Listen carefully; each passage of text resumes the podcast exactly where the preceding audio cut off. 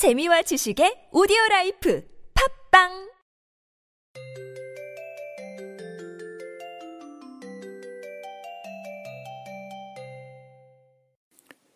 지금 열차가 들어오고 있습니다. 한 걸음 뒤로 물러서 주시기 바랍니다.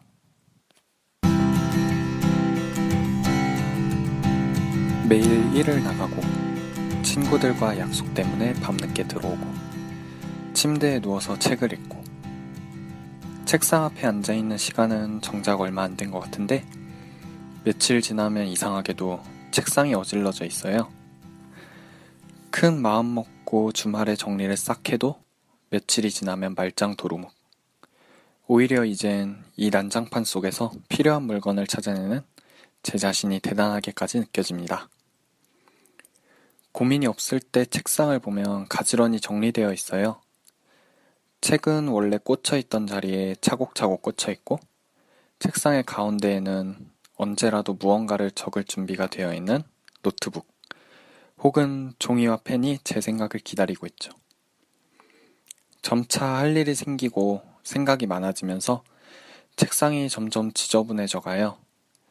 어수선하게 펼쳐진 미처 다 읽고 덮지 못한 책에는 고민과 여운이 묻어 있고 썼다 지웠다를 반복한 난잡한 흔적은 방황하는 제 모습이 투영된 것 같기도 하고 그렇게 생각이 쌓이고 쌓이다 더 이상 생각할 수 없을 정도로 꽉 차는 시기가 오면 저는 책상을 정리해요.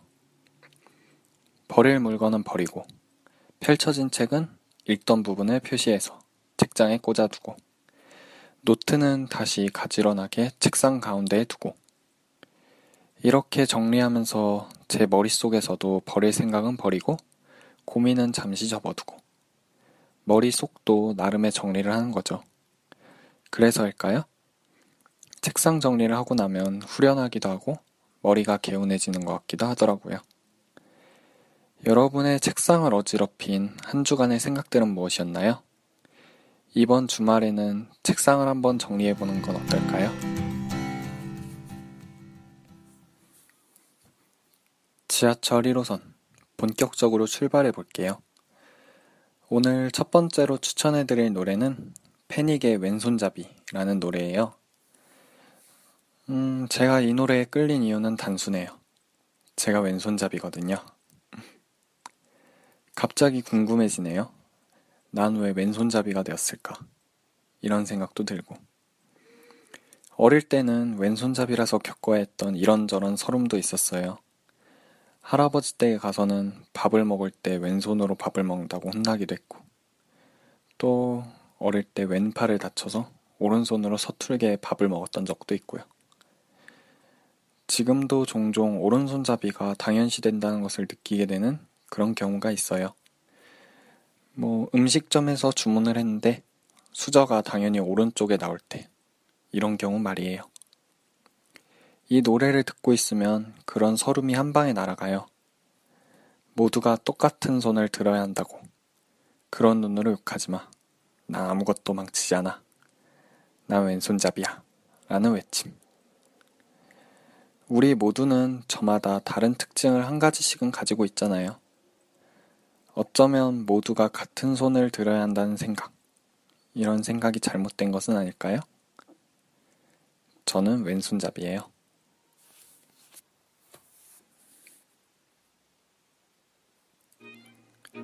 인천에서 출발해서 소해산까지, 그리고 천안까지. 지하철 중에서 가장 먼 거리를 운행하는 1호선. 긴 거리만큼이나 많은 역들이 있는데요. 수많은 역들 중에서 당신이 가보고 싶었던 역, 혹은 당신만의 특별한 추억이 담긴 역이 있으신가요? 당신의 바람, 그리고 추억을 함께 걸어보려고 합니다. 1호선을 걷다.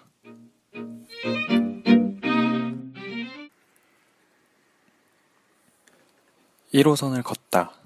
이번 주는 시청역을 다녀왔어요.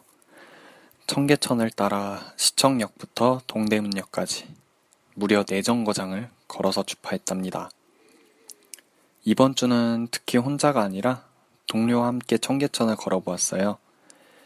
대학교 신입생 때는 수업이 끝나고 친구들과 종종 학교에서부터 청계천까지 걸어가곤 했었는데 지금은 하루가 흘러가는 속도를 따라잡는 것만 해도 너무 힘겨워서인지 잠깐의 시간을 내는 것도 어렵더라고요. 그런 점에서 1호선을 걷다라는 기획이 제 마음에도 쏙 드는 것 같아요. 평소 돌아다니는 것을 좋아하는 제 자신에게 일주일에 한 번 정도는 마음껏 돌아다닐 수 있는 자유를 허용한다는 점에서 말이에요. 그동안 제가 청계천을 갔을 때는 모두 해가 진 다음이었어요. 그래서 은은한 조명, 그리고 빛과 물을 활용한 조형물이 볼거리를 제공해주곤 했는데, 이번에 갔을 때는 해가 지기 전이라 그런지 그리 볼 것이 많지는 않았어요. 청계천을 가고자 하시는 분들은 이왕이면 해가 진 다음에 가보시는 것을 추천하면서 청계천을 거닌 감상 지금부터 시작해 볼게요. 시청에서 내려 청계천으로 가는 길. 문득 작년에 했던 대외 활동이 생각난다. 남들 앞에 서는 것. 모르는 사람에게 말을 꺼내는 것을 두려워했던 내가 작년 여름 이곳에서 지나가는 시민들을 붙잡고 간단한 설문조사를 진행했었다. 많은 것을 경험하면서 많은 변화를 수용한 나를 잠시 되돌아본다.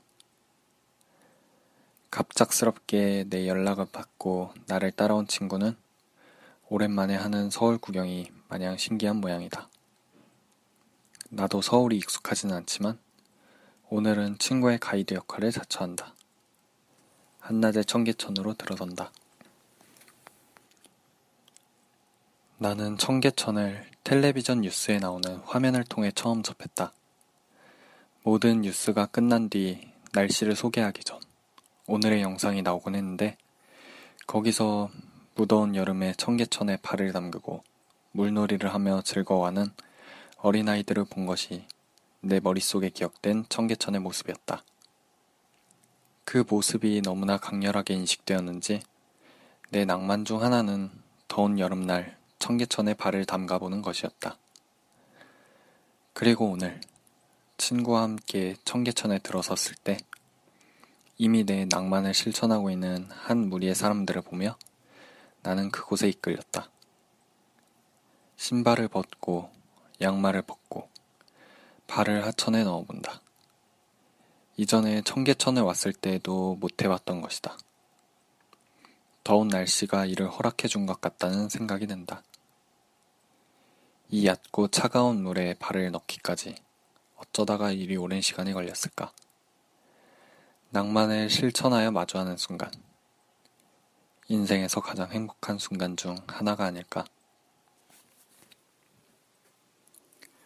물에 발을 담그고 있는 사람들의 무리 옆에는 행운의 동전을 던지는 곳이 있다. 평소였다면 그냥 지나칠 수많은 공간 중 하나지만 일생의 낭만 하나를 정복한 내게는 사뭇 다른 의미로 다가온다. 동전 세 개를 저마다 다른 소원을 담아 물속으로 던진다. 누구나 빌 법한, 어쩌면 당연한 소원을 빌었지만 그만큼 많은 사람들이 간절히 바라는 것이기에 가치가 있지 않을까? 흐르는 물 속에 사르르 녹아드는 소원처럼 내 삶에서도 그 소원이 현실로 스르르 다가오는 순간이 있기를 바래본다. 소원을 빌고 다시 청계천을 걷는다. 목적지도 소요 시간도 정하지 않고 걷기 때문에 무언가에 얽매이지 않는다는 느낌이 든다. 청계천 속에 있는 동안 이 곳이 도심 속에 있는 자연 공간임에도 도심과 확연히 분리되어 있는 공간이라는 생각이 든다. 청계천을 걷고 있으면 차들이 빵빵거리는 소리, 사람들이 웅성거리는 소리, 시끄러운 스피커 소리 등 인간이 만든 소리가 들리지 않는다. 대신 이 공허함을 강물이 흐르는 소리, 바람에 나뭇잎이 흔들리는 소리, 버스킹하는 사람들의 순수한 악기 소리가 채운다. 덕분에 귀가 부담스럽지 않고 마음이 편안해진다. 도심 속 자연이라는 낯선 공간에 있으니 나 자신도 낯설게 느껴진다. 불현듯 이런 생각들이 떠오른다. 내가 이런 곳에 와 있다니. 내가 이 대학교에 입학해서 어느새 4학년을 준비하다니. 내가 아르바이트를 하면서 스스로 돈을 벌고 있다니. 등등. 내 자신이 갑자기 멀게 느껴지고 신기해지는 순간이다. 이런 생각들의 종착은 내 자신이 대견하다는 것으로 귀결된다. 가끔은 내 자신과 멀어지는 시간을 갖는 것도 필요하다는 생각이 든다. 내 자신을 좀 더 정확히 판단하기 위해서. 동대문까지 걸었지만 청계천의 끝은 보이지 않는다. 이 길의 끝은 어디일까? 더 나아가지 못하는 내 자신에게서 한계를 느낀다. 많은 길을 걸어왔지만 아직도 가야 할 길이 남아있음을 실감한다. 청계천에서 나오며 고속도로가 연상된다. 저마다의 차들이 쌩쌩 달리다가 어떤 차는 분기점에서 고속도로를 나가고 다른 차들은 계속 질주하고 그리고 또 다른 차들이 고속도로에 진입하는 것처럼 청계천을 나가고 들어오는 사람들이 많았다. 우리의 삶 역시 고속도로와 같지 않을까? 본격적인 가속이 시작되는 성년기에 고속도로에 진입하여 황혼기라는 분기점에서 속도를 늦추고 고속도로를 빠져나가는 일생. 하루의 황혼기를 맞아 감상도 차츰 저물어 간다. 1호선 중에서 시청역에서 동대문역은 지하 구간에 해당된다. 그래서 이 구간에서는 창 밖을 봐도 아무것도 보이지 않는다. 그저 까만 배경의 연속. 반면 청계천 역시 지상보다 낮은 곳에 위치 있다는 점에선 지하 구간이라는 생각이 든다. 다만 천장이 뻥 뚫려 있는 지하. 지하철은 단절된 공간을 달리지만 오늘 나는 지상과 연결된 공간을 걸었다. 두 시간 남짓을 걸어 도착한 동대문에서 다시 종로 5가로 돌아온 뒤 광장시장으로 향한다. 광장시장에서 친구와 빈대떡에 막걸리를 먹는다. 막걸리는 정이다.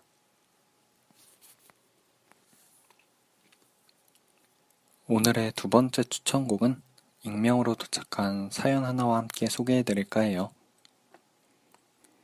저는 현재 워킹홀리데이로 서호주 퍼스라는 지역에 와 있어요. 어느덧 여기 온 지도 9개월에 접어들었네요. 이번 달 말이면 그동안의 생활을 정리하고 20일간 여행을 떠납니다. 그리고 20일 여행 후에는 그리웠던 한국으로 돌아가요. 그래서 여행 자금을 모으기 위해 3월부터 주 7일 동안 일을 해왔는데요. 저번 주 주말을 끝으로 주말 일을 마무리했습니다. 처음엔 정말 힘들었는데 사람은 역시 적응의 동물인지 금세 몸이 적응하더라고요. 매주 일요일 했던 야구도 못해서 막상 일이 끝나면 해방감과 주말에 뭐하지 하는 기대감에 신나기만 할 줄 알았는데 정작 마지막 날이 되니 뭔가 시원섭섭한 감정이 들더라고요. 대화가 잘 통하진 않았지만 그새 일하면서 친해진 친구와도 마지막이라고 생각하니 뭉클하더라고요. 호주 생활을 하나씩 마무리하면서 사람이든 장소든 물건이든 모든 정든 것과 이별한다는 것은 정말 슬프다는 것을 많이 느낍니다. 이별을 담담히 받아들이고 이해하면서 한층 성숙해지는 거 맞겠죠? 신청곡은 심연보의 기억을 흘리다 라는 노래예요. 개인적으로 가사가 와닿아서 눈물을 몇 번 찔끔했네요. 네, 가사 말대로 제가 흘렸던 건 눈물이 아니라 사실 기억이었는지도 모르겠네요. 그렇게 흘리다 보면 정말 기억이 사라질까요? 좋았던 기억마저도 다 흘리고 싶은 걸 보면 전 아직 미련이 남았는지도 모르겠네요. 네, 이번 사연은 머나먼 호주에서 온 사연이에요. 9개월이나 한국을 떠나 혼자 타지에서 지낸다는 것. 친구도 가족도 없는 곳에서 얼마나 외로웠을까요? 그래도 그곳에 적응하고 나면 다시 돌아오는 것이 한편으로는 기쁘면서도 한편으로는 가슴 한쪽이 허전한 느낌을 받을 거예요. 사연을 읽어보니 그런 생각이 드네요. 우리는 누군가를 만나면서 그 사람에게 내어줄 마음의 공간을 만들어요. 그렇게 마음을 키우다가 헤어지고 나면 마음의 구멍이 뚫린 듯 공허함이 느껴지죠. 그렇게 마음이 성장하는 것 같아요. 마음을 점점 그렇게 키워가는 것 아닐까요? 먼 타지에서 고생 많으셨고요. 마무리 잘 하시길 바랄게요.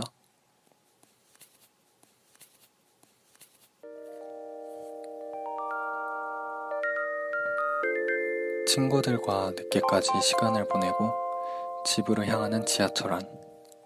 문득 이런 생각이 듭니다. 앞으로의 내 인생은 어떻게 될까? 내가 주변 사람들에게 잘못한 것은 없을까? 나는 지금 잘하고 있는 걸까? 모든 에너지를 다 써버릴 정도로 재밌게 놀았을 때일수록 이런 공허함, 이런 불안감이 더 커지곤 하는데요. 아마도 지금 이 순간의 행복이 해변가의 모래처럼 꽉 움켜쥐어도 다 빠져나가지 않을까 하는 걱정 때문이 아닐까요? 그동안 마음속에 있는 불안이라는 감정. 숨기기만 했다면 이제는 살며시 꺼내보세요. 당신의 불안을 마주해드립니다. 불안일기.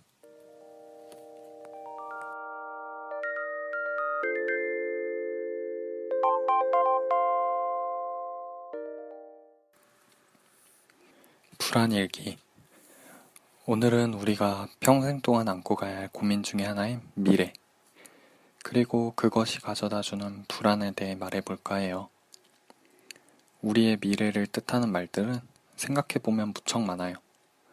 꿈, 진로, 직업, 앞날 등등. 세세한 뜻은 조금씩 다르겠지만 이렇게 비슷한 의미의 말이 많다는 것 자체가 우리의 미래가 불안하다는 것을 의미하는 것은 아닌가 하는 생각이 드네요. 음, 아마 어릴 적 꿈을 지금까지 그대로 지니고 계신 분 있나요? 한번 초등학교 졸업 앨범을 펼쳐보세요. 자신의 졸업사진 밑에 적힌 장래희망. 뭐라고 돼 있나요? 저는 초등학교 때까지 장래희망이 수학선생님이었어요. 지금 제가 걷고 있는 길과 비교해보면 거의 정반대에 놓인 길이라고 해도 무방하죠. 답이 정해진 문제풀이 위주의 직업. 반면 제가 지금 목표로 삼고 있는 방송 작가란 직업은 어쩌면 무한정의 답을 도출해낼 수 있는 직업이라는 생각이 들어요. 사실 저는 중학교 때까지도 수학 선생님을 꿈꿨어요. 시험을 보면 다른 과목은 몰라도 수학 하나는 꾸준히 좋은 성적이 나왔거든요. 조금 의아해 하실 수도 있지만 수학 문제를 푸는 것이 재밌기도 했고요. 수학을 좋아했던 제가 문과로 발길을 돌린 이유는 수학 때문이 아니라 선생님이라는 직업에 대한 고민 때문이었어요. 남들 앞에 서는 것을 무서워하고 발표만 하면 떨리는 내가 과연 40여 명 앞에서 수업을 진행할 수 있을까? 이런 두려움 때문에 저는 다른 직업을 생각하게 되었죠. 그때 제 시선을 사로잡은 것이 아나운서였고, 그때부터 저는 방송이라는 새로운 흥미에 눈을 뜨게 되었답니다. 생각해보면 당시 저는 미래의 꿈을 너무 쉽게 생각했던 것 같아요. 뭐, 지금도 마찬가지고요. TV에서 프로그램을 진행하는 아나운서를 보며 처음 눈을 떴을 때 느낌은 난 책을 안 틀리고 잘 읽으니까 아나운서가 되게 유리하지 않을까? 라는 생각이었어요. 지금 생각해보면 참 터무니없는 생각이죠. 대학교에 와서야 그 길이 얼마나 힘든 길인지 알게 됐어요. 그리고 단순히 책을 잘 읽는 것 외에도 갖춰야 할 자질이 많다는 것도 알게 되었고요. 결국 아나운서라는 꿈은 제 마음속 깊은 곳으로 고이 접어보냈답니다. 생각해보면 당시 저는 미래의 꿈을 너무 쉽게 생각했던 것 같아요. 뭐, 지금도 마찬가지고요. TV에서 프로그램을 진행하는 아나운서를 보며 처음 눈을 떴을 때 느낌은 난 책을 안 틀리고 잘 읽으니까 아나운서가 되기에 유리하지 않을까? 이런 생각이었어요. 참 터무니없는 생각이죠. 대학교에 와서야 그 길이 얼마나 힘든 길인지 알게 됐어요. 단순히 책을 잘 읽는 것 외에도 갖춰야 할 자질이 많다는 것도 알게 되었고요. 결국 아나운서라는 꿈은 제 마음속 깊숙한 곳으로 고이 접어보냈답니다. 다음으로 생각한 진로는 기자였어요. 그때까지만 해도 저는 TV에 나오고 싶은 욕망이 강했거든요. 왜인지는 모르겠지만 아마도 TV에 나온다는 것이 당시 제게는 특별한 의미로 다가왔던 것 같아요. 하지만 제가 쓴 글을 모아두고 읽어보면서 제 글의 방향이 기자가 갖춰야 할 정확성, 객관성과는 다소 거리가 있다는 생각을 하게 되었죠. 다만 글을 써내려가면서 저는 방송에 출연하고 싶은 욕망이 아닌 방송을 만들어가는 것에 보다 큰 흥미를 갖게 되었어요. 바로 글이라는 도구를 사용해서 말이죠. 그래서 지금은 방송 작가를 꿈꾸고 있고 이렇게 서툴게나마 방송 글도 써보고 있고요. 올바로 나아가고 있는지는 아직 앞이 안개 속이라서 잘 모르겠지만 그래도 이렇게 꾸준히 걸어가다 보면 언젠가는 프로그램 하나를 맡아서 집필하는 방송 작가가 되어 있지 않을까요? 음, 요즘 들어서 특히 그런 것 같아요. 직업을 갖는 것이 무척이나 어려워졌잖아요. 취업난이 최악이라는 말이 뉴스 곳곳에서 나오고 각종 국가고시 경쟁률도 최대치라고 들려오고요. 막상 취업 관문을 통과한다고 해도 결혼을 하고 집을 가져서 반듯한 살림을 꾸리는 것도 어렵다고들 하죠. 그러다 보니 강박관념에 시달리고 잘 하고 있으면서도 불안함을 갖게 되는 것 같아요. 학점이 좋더라도 다른 것도 잘해야 하지 않을까? 이 학점이 취업할 때 정말 좋은 학점이라고 인정받을 수 있을까? 와 같은 불안함을 느끼고 대외 활동을 이것저것 하면서도 이게 정말 내 취업에 도움이 될까? 라는 생각을 하게 될 수도 있고, 미래를 떠올릴 때 불안함이 동반하는 이유는 미래가 보이지 않기 때문인 것 같아요. 막연함이랄까? 산 속에서 동굴을 들어갔는데 아무리 걸어도 끝이 보이지 않는다고 생각해 보세요. 들어온 입구는 점점 멀어지는데 계속 캄캄한 동굴만 나온다면 무섭기도 하고 불안하겠죠? 또는 사막에서 몇 날 며칠을 걸었는데도 오아시스나 마을이 보이지 않는다면 정말 맞게 가고 있는 것일까? 라는 생각이 엄습하면서 내 자신을 불안하게 만들지 않을까요? 미래가 불안한 또 다른 이유는 미래라는 것이 워낙 자주 바뀌기 때문인 것 같아요. 저 같은 경우도 앞에서 이야기했듯이 26년이라는 길지 않은 시간을 살아오면서도 꿈이 수시로 바뀌었어요. 앞서 말한 수학 선생님, 아나운서, 기자, 그리고 작가 외에도 수많은 꿈들이 머리를 스쳐 지나갔답니다. 물론 꿈이 바뀌지 않는 분들도 있을 거예요. 그런 사람들은 대체로 그 길에 대한 구체적인 측면이나 완성도가 강한 경향을 보이죠. 미래가 자주 바뀌는 것은 이사하는 것에 비유할 수 있을 것 같아요. 한 집에 짐을 풀었다가 몇 달 뒤에 다른 지역으로 이사를 가서 다시 짐을 풀고 또 몇 달 뒤에 다른 곳으로 집을 옮기고 정착을 못하고 자리를 잡지 못하니 불안해지는 것이죠. 또 어딘가로 집을 옮기는 상황이 오지 않을까? 라는 불안함. 이 꿈이 정말 내 진로가 맞을까? 또 다른 꿈으로 바뀌는 것은 아닐까? 와 같은 생각이 자리를 잡기 시작한답니다.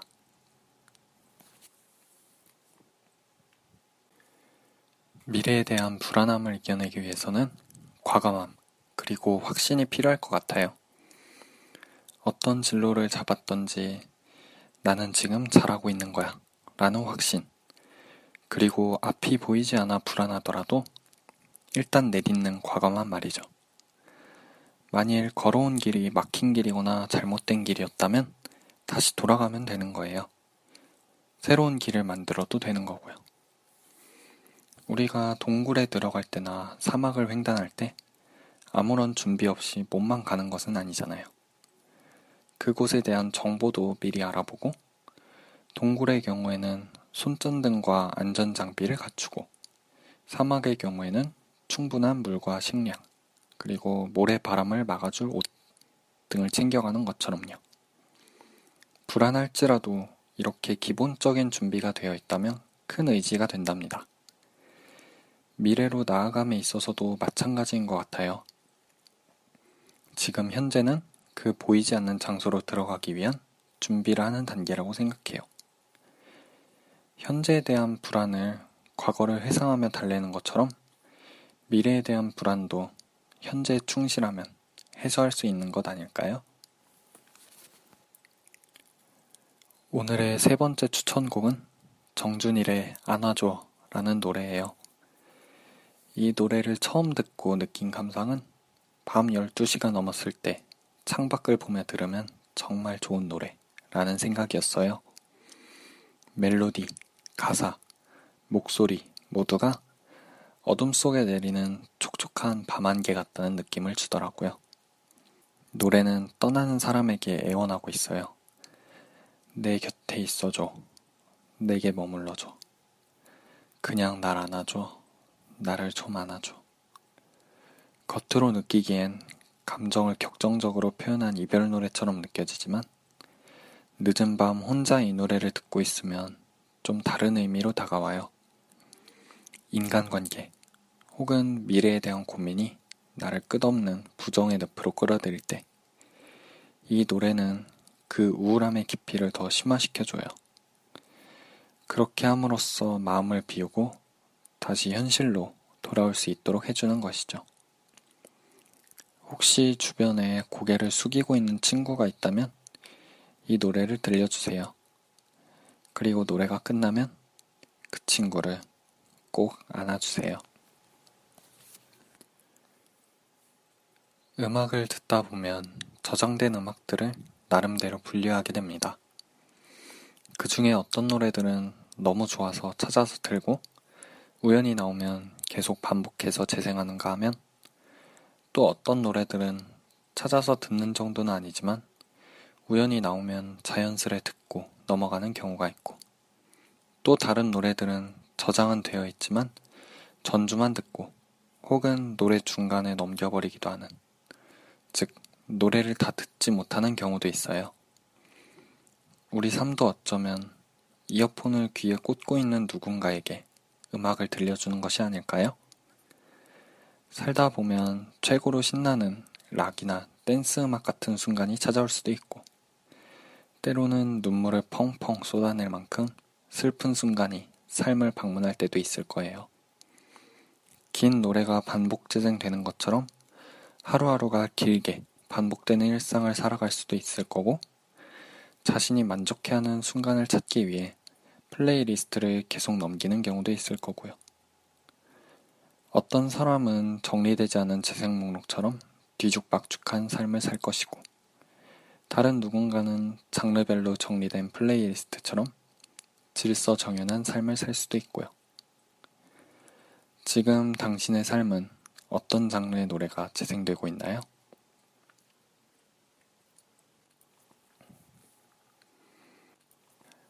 지하철 1호선 오늘 운행은 여기까지입니다. 지금까지 저는 작가이자 DJ인 오세민이었고요.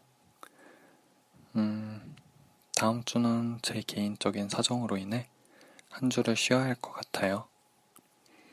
한 주 쉬는 만큼 더 여유를 갖고 더 완성도 있는 내용으로 돌아오도록 할게요. 5회 방송은 27일에 찾아오도록 하겠습니다. 새로운 한 주 잘 보내시고 한 주 동안 쌓인 마음의 짐은 여기 놓고 내리세요. 한 주 동안 고생 많았어요.